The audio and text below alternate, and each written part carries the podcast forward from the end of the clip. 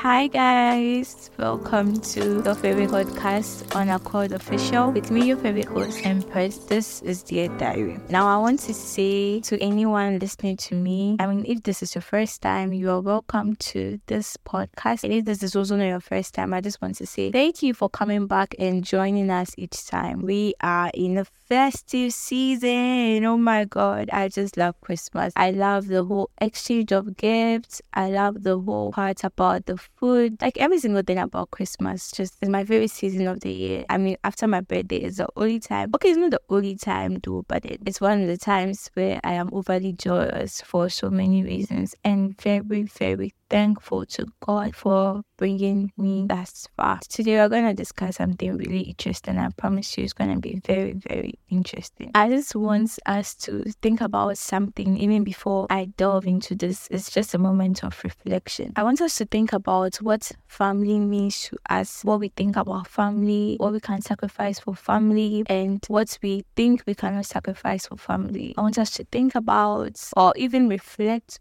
on why we do the things we do. Is it just because we want to accomplish some things for ourselves or because we want to move along with other people? As in, if you're on this level, is it supposed to be just you or are you supposed to move with your family? I mean, how far can you go for your family? Basically, that's what I'm saying. Then I also want us to think about the many times we have been there for family and the many times we have not really been there for family for so many reasons. Probably some of them are genuine, but at the same time, let's think of the many times that we have not really been able to show up for our families because of other reasons that might seem selfish. I mean, this is a moment of reflection. You'll probably understand as I go into our entry for today. Today, we are reading the diary of Rachel. Dear Diary, I'm stuck between two crucial decisions. I know this might literally be the last time I see my aging father alive, but I also don't want to miss out on this work promotion. I've been chasing my promotion since the beginning of this year, and I can say that it's finally within my grasp. Now, about my family. We are a family of four siblings with my mom and dad. For some years now, our plans of spending the Christmas holidays together gets messed up. First, it was the lockdown.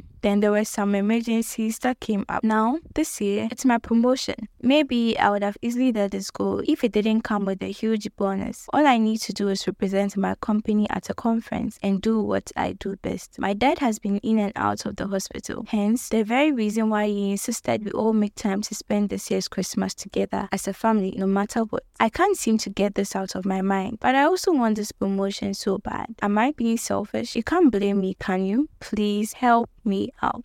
I hope you understand where I was going with all that by now. It's important to understand that people value family differently. That's why I wanted to know your idea of family, what you can sacrifice for family, what you think you cannot sacrifice for family. That's what is playing out in this story. I'm going to talk about this from my point of view, and then I will do my best to be quite objective as well. The first thing I want us to look at is the fact that she has an aging father. And this hasn't been happening for so many years. I have no idea about how long this has been going on. But then it seems it is urgent. No matter what you have to do at this point, this is an emergency and you can't really read it. I'm sorry, but that's quite sad. I know people make a lot of mistakes in their past, especially when they think that they have enough time. Probably the father, when he was also quite young, didn't really value his family and he felt like oh he had enough time to celebrate it with his children and all those things. After all he's working to pay the bills. He's working to get out for his family and all those things. Because if a child such as this one grew up knowing a father who knew how to balance his work life and his family time and every other thing this person will not find it valuable to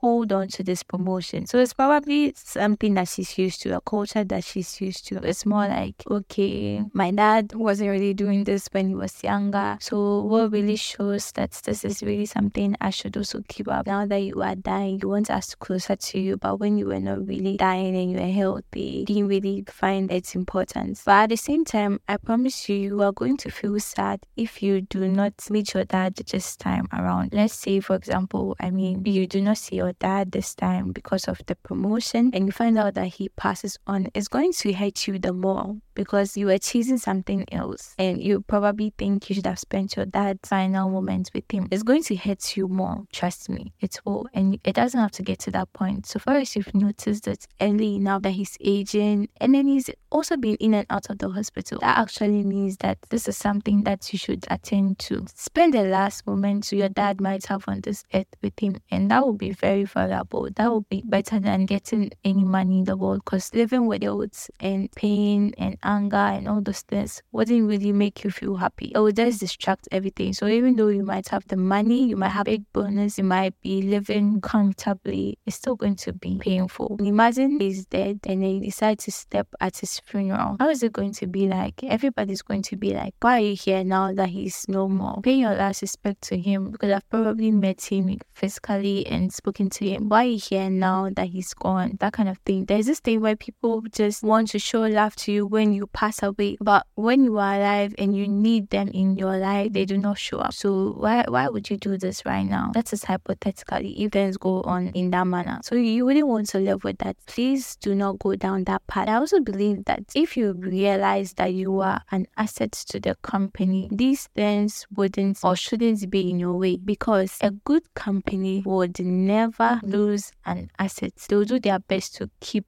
the assets. So if someone, or even in this case, your company doesn't know your worth, then it's not worth having them or like keeping them. You don't have to lie to yourself. It's okay if you don't get this promotion because you don't have to force people to see your worth the moments they don't even see your worth and they don't even appreciate you, that's even a question mark in itself. That's that's a huge problem. So all this time you have been working with them, they should have by this time recognized your worth. And then if they do, they would still reward you, even though you might not get this bonus. Trust me, it doesn't take this conference to actually determine your importance to the company. It doesn't or it shouldn't. Let me put it that way. It shouldn't. If you are doing a great work all these years with them, I don't know how long you be working with them. But even if it's a short period, they should see your value and then treat you as such. Don't in any way think that losing on this opportunity will be anything compared to how you feel if you also lose your dad. That is exactly how I'll put it. I hope once you get to listen to this, you decide to go home. And when you go home, I mean, this is the best time to catch up with your siblings. I'm sure it's been a long time since you saw them. And then communications over the phone might not be the same as meeting people physically. Your mom needs you, your dad needs you, your siblings need you. So, I mean, think about all these things. So, some of the things you can do, you can probably revive some Christmas traditions. I don't know if you have some Christmas traditions going on in your house, but then you can revive them if you do. And if you do not have some, you can actually develop new ones. There are so many things to do. There are Christmas board games, there are games you can even play on the PlayStation. There are other things you can do, this whole musical